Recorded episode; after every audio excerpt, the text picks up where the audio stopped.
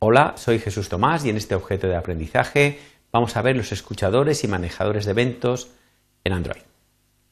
Los objetivos que vamos a cubrir va a ser introducir la necesidad de recoger eventos de usuarios desde una aplicación en Android, enumerar tres alternativas que vamos a tener disponibles para realizar esta tarea. En primer lugar, el atributo onClick, eh, podemos tener una vista, los escuchadores de eventos o Event Listener en inglés, o los manejadores de eventos Event. Eh, mostraremos ejemplos de código para cada una de estas tres técnicas y compararemos sus ventajas e inconvenientes. Muy bien, eh, los nuevos dispositivos móviles incorporan diferentes mecanismos para interaccionar con el usuario, pantallas táctiles, teclados, trackball, sensores. Eh, estos eventos de entrada tienen que ser capturados desde nuestra aplicación, lo vamos a hacer de una forma homogénea y vamos a ver un poco las tres alternativas disponibles.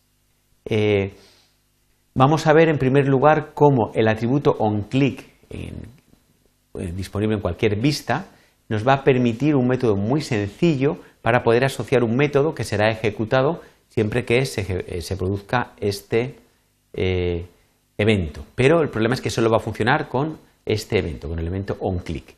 Los escuchadores de eventos o event listener eh, va a ser un método más complejo, pero mucho más general. De, hecho, vamos a poder utilizarlo para cualquier tipo de evento y desde cualquier clase. Y finalmente, los manejadores de eventos o event handler es un método sencillo, pero que solo pueden definirse dentro de la clase view para atender eventos generados desde la clase view.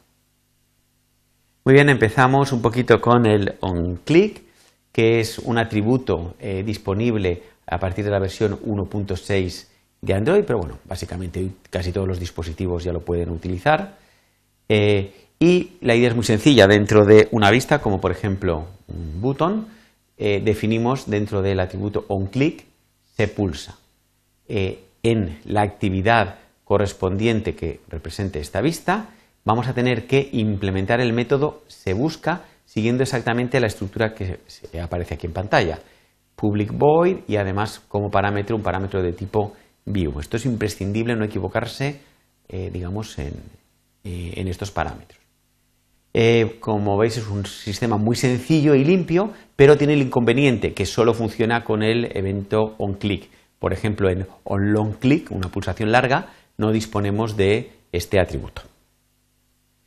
Muy bien, la segunda opción son los escuchadores de eventos, Web Listener, que es, consisten en la implementar una interfaz que va a contener un método callback único que será llamado cuando se produzca el evento correspondiente.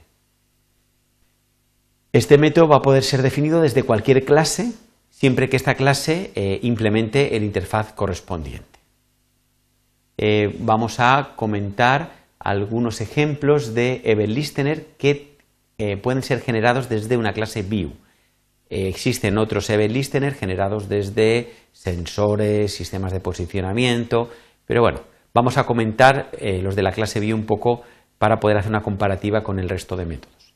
tenemos el método onClick. Para, para recoger este método tendremos que implementar el interfaz onClick listener y de alguna manera se producirá este evento cuando el usuario seleccione un elemento. Se puede utilizar cualquier método de selección, una pantalla táctil, teclado, trackball, etc. O long click es un evento que se producirá cuando el usuario seleccione un elemento durante más de un segundo. On focus change se producirá cuando el usuario navega a otro usuario o entra en, el, eh, en este caso en la vista correspondiente desde otra vista. OnKey se producirá cuando se pulsa o se suelta una tecla, tanto al pulsar como al soltar, y el OnTouch se producirá cuando el usuario pulsa sobre la pantalla, desplaza el dedo sobre la pantalla o deja de pulsar sobre la pantalla. A la hora de definir un event listener vamos a tener dos alternativas diferentes. En el fondo es lo mismo, pero la programación varía. La primera consiste en crear un objeto anónimo, que es el que va a recoger estos eventos. Eh, vamos a suponer que estamos dentro de una activity y en el método onCreate vamos a coger una referencia de una, vista, por ejemplo un botón, que vamos a llamar botón, desde eh, los recursos definidos en el correspondiente layout.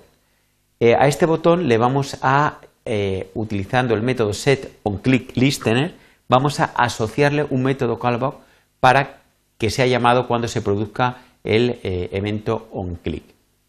Para eso, lo que hacemos es crear un nuevo objeto, un nuevo objeto anónimo, porque no va a tener nombre, directamente ponemos new y el nombre de la interfaz onClickListener, esto me va a crear un nuevo objeto que no asigno a ningún sitio, por lo tanto no voy a poder manipular, pero se le va a pasar como parámetro al método eh, setOnClickListener y eh, este objeto voy a implementar el único método imprescindible que es el método onClick.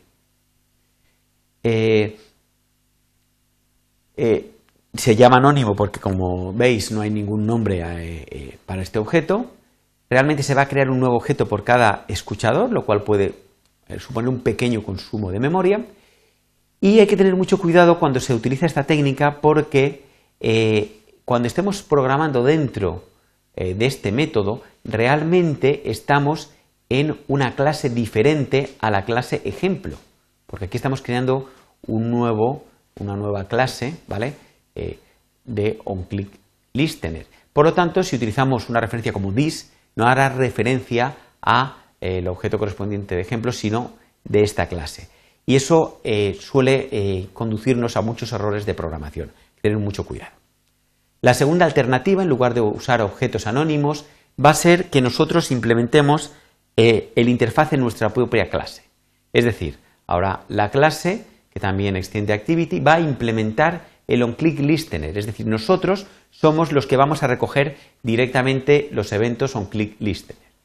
Igual que antes, eh, vamos en el método onCreate, vamos a hacer una referencia a este botón y ahora vamos a poner setOnClickListener, pero en lugar de definir aquí mismo un objeto anónimo, decimos que en nosotros mismos somos los que recogemos estos eventos. Lógicamente tenemos que implementar el interfaz onClickListener. Para implementar esta interfaz tenemos que crear el método onClick, tal y como aparece aquí en, la transparencia y aquí eh, de alguna manera pues pondremos el código que queremos que se ejecute cuando se pulse sobre este botón. El problema es que solo vamos a poder definir de esta manera un único eh, escuchador o un clic. A diferencia del ejemplo anterior, donde podemos tener un objeto anónimo por cada eh, posible botón, vista, text view en general que tengamos, aquí, como implementamos un único on click listener, solo vamos a tener un, un objeto onClick. Y aquí vamos a tener seguramente que poner, si hay varios objetos que pueden generar este evento, un switch con varios keys para diferenciar según el parámetro que nos pasen. Aquí nos indicarán cuál ha sido la vista que ha generado este evento, actuar de una forma u de otra. Muy bien, una ventaja de este método es que consume menos memoria porque no tenemos que crear nuevas clases. Pero bueno, esto es apenas inapreciable, es muy poca memoria la que se gasta al crear una clase. Muy bien, vamos con eh, la tercera alternativa, que son los manejadores de evento o event handler. ¿Vale? Eh, va a ser un método muy sencillo porque solo va a consistir en sobreescribir ciertos métodos de la clase view. Por lo tanto, solo van a funcionar dentro de la clase view y solo vamos a poder reaccionar ante eventos de la clase view. Por lo tanto, es algo más específico que el event listener. Eh, Simplemente no vamos a tener más que eh, implementar dentro de nuestra clase view cualquiera de estos métodos que veis aquí sin necesidad de implementar una interfaz o registrar el método callback. Directamente pondremos onKeyDown cuando queremos eh, que un código se ejecute cuando se pulsa una tecla. OnKeyUp cuando la tecla se levante. OnTouch cuando se pulse, se desplace o se suelte en la pantalla. OnTrackballEvent cuando se mueva el trackball y un focus change cuando cambie el foco de una vista a otra. Muy bien, el código para implementar un event eh, handler es bastante sencillo. Tengo que estar necesariamente extendiendo una vista, de la clase view, y eh, en este ejemplo se muestran dos eh, capturadores de evento. OnKeyDown, claro que estamos sobreescribiendo un método que ya tiene la clase view, por eso ponemos override, y es interesante siempre llamar al super para que se ejecute todo el código correspondiente cuando en una vista se pulse una tecla y ponemos el código que nos interese. También es muy importante devolver un valor booleano true cuando entendamos que este evento ha sido perfectamente procesado por nosotros, es decir, nosotros nos hacemos cargo de esta pulsación de la tecla, o false cuando realmente este evento, esa tecla no vaya con nosotros, digamos, eh, se ha pulsado esta tecla, hemos visto que no es ninguna de las que a nosotros nos interesa y decimos al sistema que siga enviando este evento a otras vistas que pueden estar, digamos, conteniéndonos a nosotros, puede haber un layout que nos contenga, otro layout que lo... por si le interesa conocer que se ha pulsado esta tecla, es decir, poniendo false, el evento seguirá siendo procesado. Muy bien, pues eh, hasta aquí esta presentación. Como conclusión, eh, destacar las tres alternativas que hemos mostrado para la captura eh, de eventos. El más sencillo es el definir el atributo onClick, que solo se puede aplicar a el evento onClick que genera un view y que siempre lo recoge un activity. Por es algo muy, muy concreto. ¿Qué hay que hacer para utilizar esta técnica? Pues escribir un nuevo método e indicar exactamente ese nombre de ese método dentro del atributo onClick. Luego tenemos los event listener, que es aplicable, digamos, a cualquier evento generado desde cualquier clase, eh, eventos, posicionamiento, vistas, etc. Y también puede ser recogido por cualquier clase. ¿Qué hay que hacer? Pues, eh, aunque hemos visto dos alternativas, básicamente las dos empezaban implementando un eh, interfaz correspondiente, por ejemplo, un click listener, y luego registraban el método callback o bien a un objeto anónimo o bien a nuestra misma clase. Finalmente hemos visto los event handler, que solo son aplicables a eventos generados y recogidos por una clase view y es eh, una solución casi la más sencilla porque simplemente hay que sobreescribir alguno de los métodos de la clase view como onKeyDown, onKeyUp, etc. Muchas gracias por vuestra atención.